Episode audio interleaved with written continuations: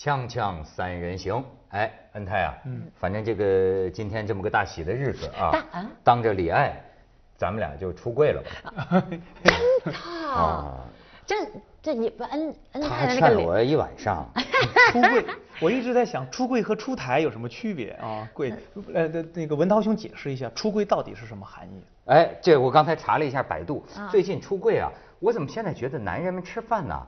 纷纷聊出柜。不是，等一下，我我我还你们俩到底出不出现？啊？你们俩出不出？这不出了吗？刚才出了。啊，出了，正式聊出柜了。啊，好好好好。你感到绝望是吧？哎不不绝望，我现在我现在看你们的眼神会有点不对，我觉得啊。这都是因为库克同志，哎，所以今天的话题可以叫库克是个好同志。啊，库克是个好同志。嗯，库克。就是出柜了，然后呢，我刚才问恩泰学问大呀，我说什么叫出柜呢？他说你看咱都出柜了，还不知道什么叫 出柜？不知道什么叫出柜？我给你讲讲啊，据百度，百度有时候也不一定对啊，就说这个这个出柜啊，英语里边有个词儿，就 c closet，c l o s e t，就是在衣柜里啊，在这个英语里啊，就讲啊，大概就是有隐情。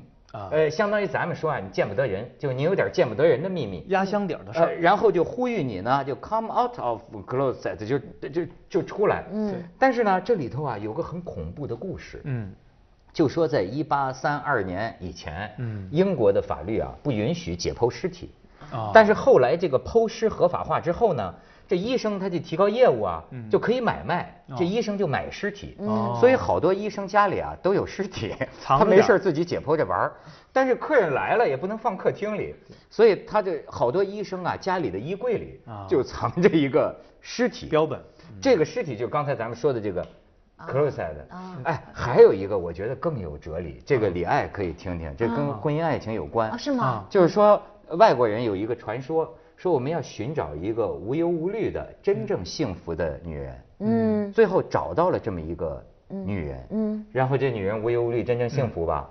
但是呢，呃，人们拜访她，嗯，这个女人把家里的衣柜一打开，就说这是我的幸福，里头呢是一具骷髅，哦，这个骷髅是谁呢？这个骷髅是多年前啊，这个女人的情人。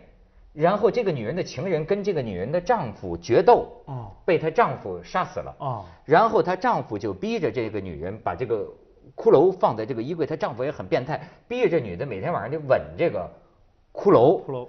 所以这也形成英语里的这么一个故事，就是衣柜里的，它比喻这个另有隐情，就是你所不知道的这种。意思是说，不管多么无忧无虑的人，他必然也有一些难言之隐，这个意思吧？哎，对对对。你看，咱们这个中西方的区别就在这儿。咱们中国戏曲当中有一出戏叫《桂中元》，讲的是这个。讲的是这个岳雷啊，怎么躲在那儿躲躲这个金兵的就追捕，然后呢有富家小姐掩护他，嗯，最后呢我还演过这里面的公差，就是岳雷的人，他躲在柜子里了，最最后喜结良缘。你看中西方不一样啊，就是咱都是好事儿。就是说岳雷是那个小姐的情人，不，他为了躲避呃这个官兵的追追捕，躲在这小姐家的柜子里。哦，由于躲在柜子里，后来跟这小姐结成了连理。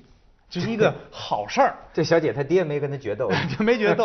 哎，你看，但是西方可能你说的都是一些呃不能告知的一些秘密，有些丢人的事儿。所以本来这个出柜听起来本来就不是一件好事儿，就是貌似同性恋这件事儿不是件好事儿，所以所以用出柜这个词儿。所以我和文涛说的出柜是指东方的思思想和想法。今儿咱们聊点好事儿。哎，没错没错没错。所以那你们俩怎么分工呢？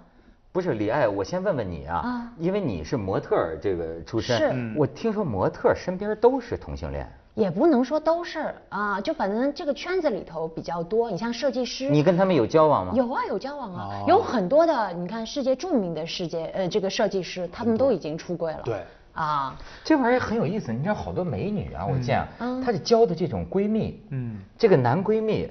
哎，这个男的跟他吃饭，陪他看电影，他也觉得很安全。嗯，我现在发现好多美女，这新风潮、新流行啊，他就喜欢交这种呃，就就同志的男男性朋友。你比如说有很多化妆师，他也出柜了。是。那你跟他们交往，你是不是就很放心？甚至换衣服啥的，可能都不用太避讳。当是姐妹了，是吧？啊，对，就是姐妹啊。你像很多设计师，男的设计师，他也出柜了，你都不是特别这些我我来数一下，大概有这些是容易啊，诗人。早些年的几百年前的这个设计师，服装设计师、建筑设计师，现在我们的这个造型师、化妆师。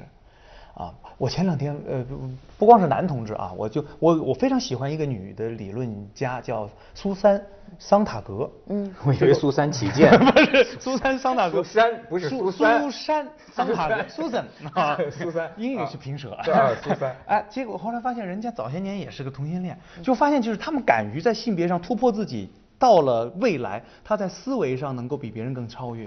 哦，这玩意儿，等一下，这个不是天生的吗？我就像很多自然界里头有很多的这个动物，它其实也有个百分比，就是同性恋。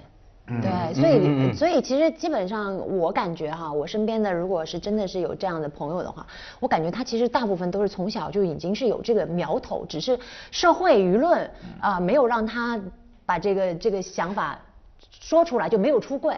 等他真的有自己的自主权的时候，他可能就出柜了。他这是天生的。你看我琢磨这个事儿啊，就是你说社会舆论哈，哎，我发现呢，中国人呢有一个与己无关的呃一种道德观，呃，所以中国这个民族他接受起一些东西有有有跟西方不一样。嗯，你看西方啊，他有种那种宗教式的，就是说。比如说，你看啊，美国我见那种反对同性恋的保守的，他那真的就是甭管你跟我有没有关系，我觉得这就是罪恶，就完全不可主义，就不可接受。但是我发现中国人啊，一方面来，哎，我就拿我自己做例子，我就我觉得啊，我们以为我们不歧视，嗯，可是实际这个歧视啊，你自己感觉不到。我昨天就问我自己一个问题，就是你说我多开放啊，实际是你啊事不关己。嗯，就是你跟我没关系，你你你都是同性恋，我跟你们也玩我完全没有歧视的。但是我问我一个问题，要是将来我的孩子，嗯，是的话，我作为父亲，我就意识到了，我是不高兴的。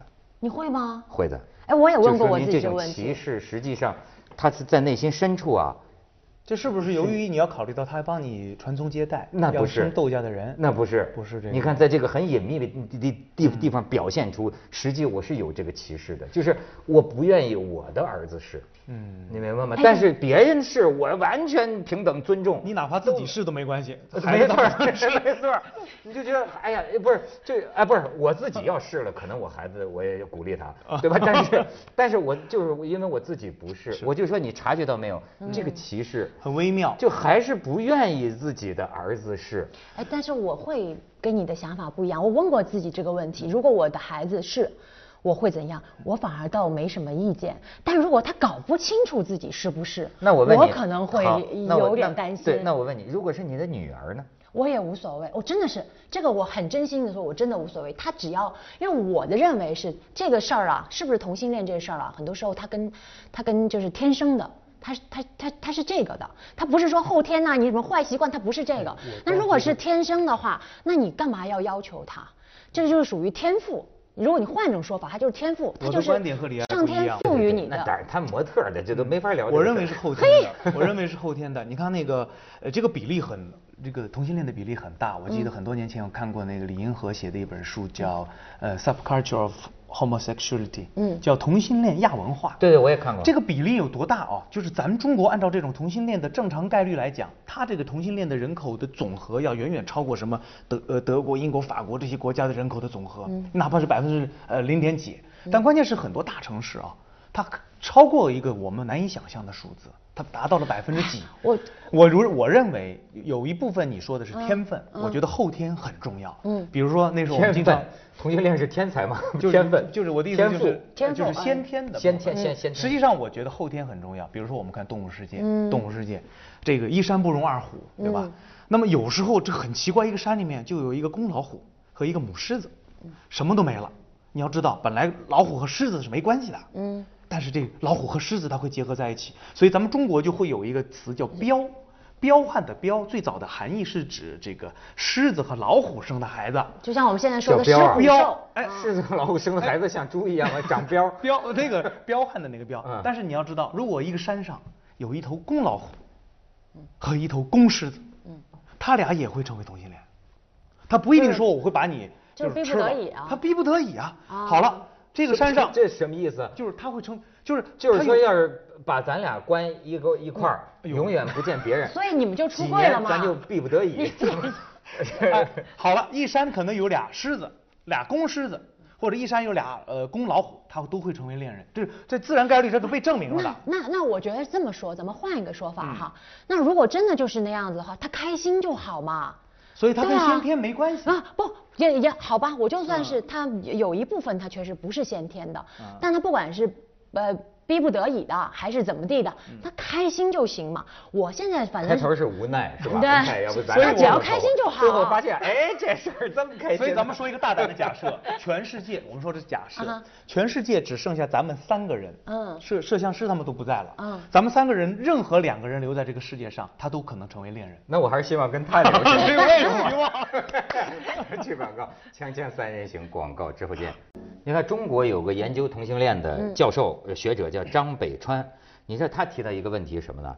超过百分之九十的中国同性恋者屈服于压力和女性结婚，有超过一千万个女人嫁给了男同性恋，甚至可能有一千六百万人。所以，其实我不喜欢的是这种人。我为什么说以后如果我的孩子他如果是同性恋？我觉得这没关系，但他千万不要说逆着自己的这个同性恋的这个问题，然后去找了一个女性结婚。他人家没有逆着，人家是打幌子，就相当我假假设。那这些女女人多可怜啊！有他们达成协议了，有一个男同性恋找了一个女同性恋，在名义上这两人是婚姻关系，但实际上他们过着的是两您说的这个呀，还真的是少数。因为有一部分的男性他其实是同性恋，但他确实是呃为了迫于压力，他找了个女性结婚，甚至还生了孩子。但是其实那个女人特别的可怜，不知道。其实那个女人嫁给他那个女人特别的可怜，她因为她在整个的生婚姻生活当中其实是没有感情的。有没有一种双性恋？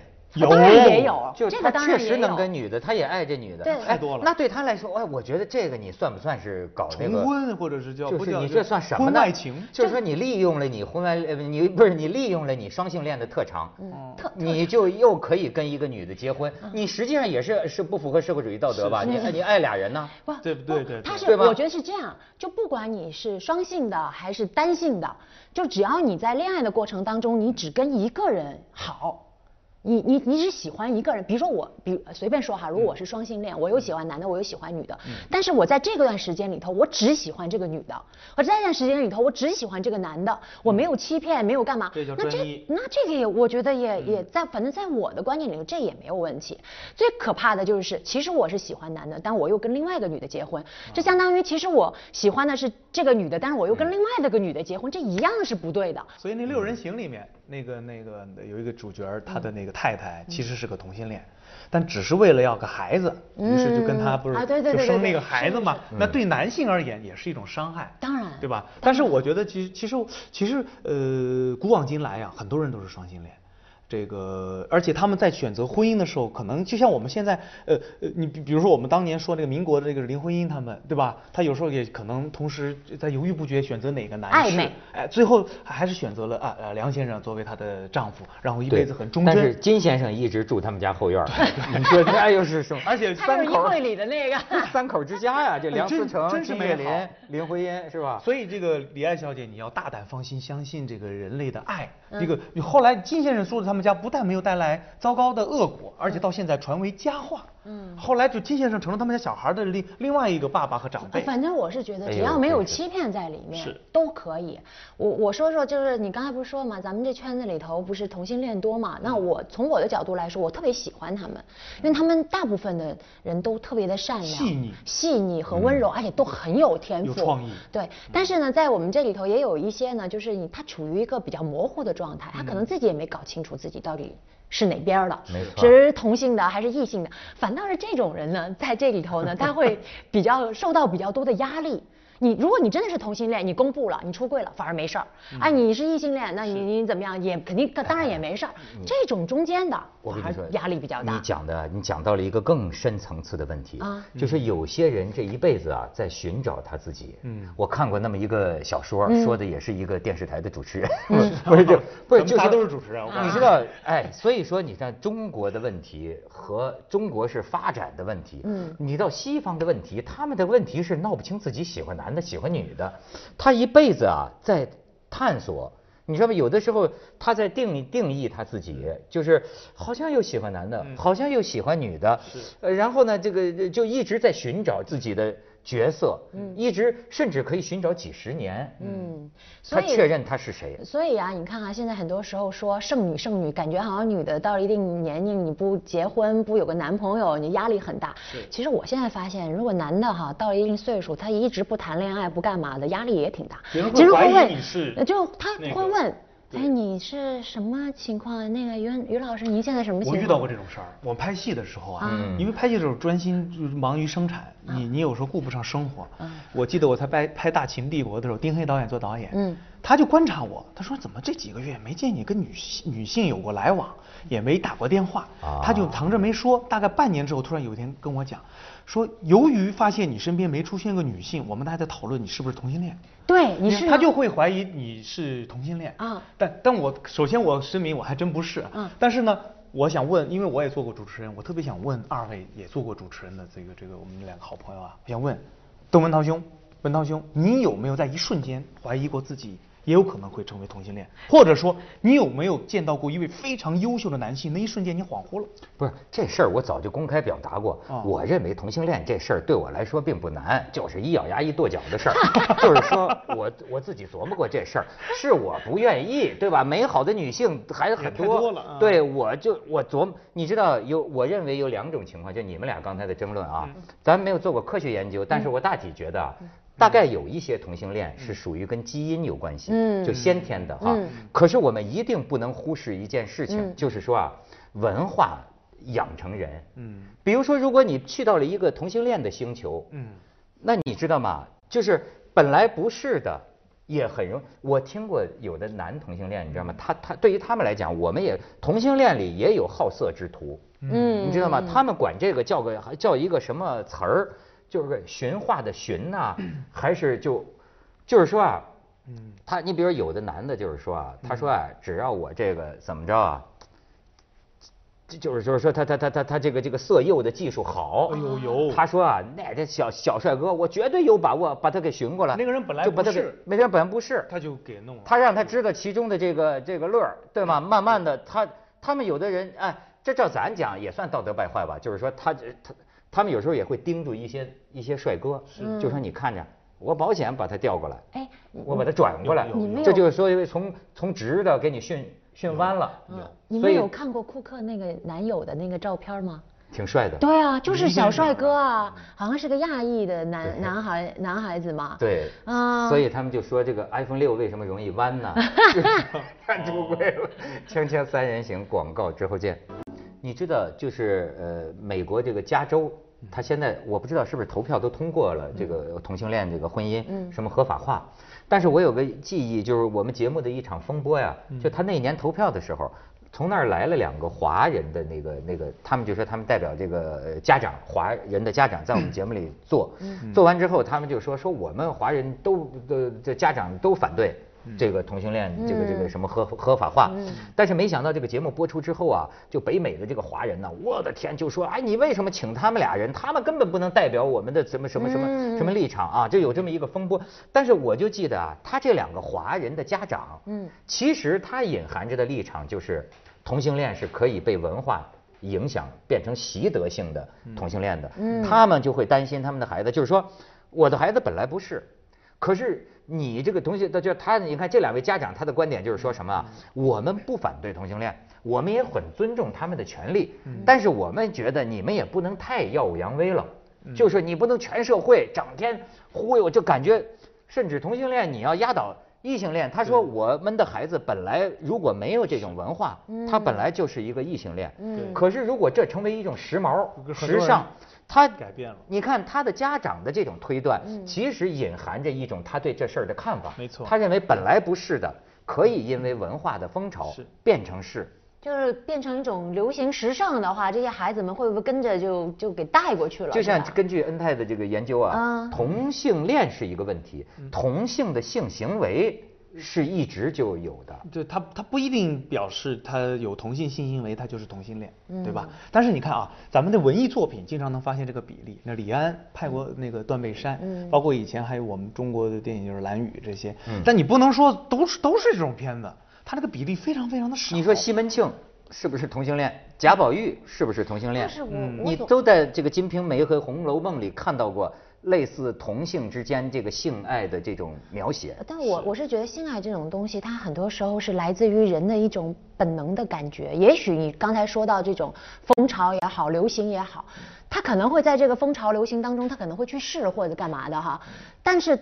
到到最后，他肯定还会要选择真的能让自己快乐和开心的生活方式。嗯，你不这玩意儿，你真的是藏不了太久的。你知道，我记得当年这个张国荣的那个葬礼啊，直播的时候啊，我跟我爸一块看电视，嗯，然后就看在电视上讲很多张国荣的这个跟他的这个这个这个男友之间的这个，我爸爸看了看半天，我记得我爸爸说：“嗨，什么同性恋，就是两个男的比较好而已嘛。” 你看。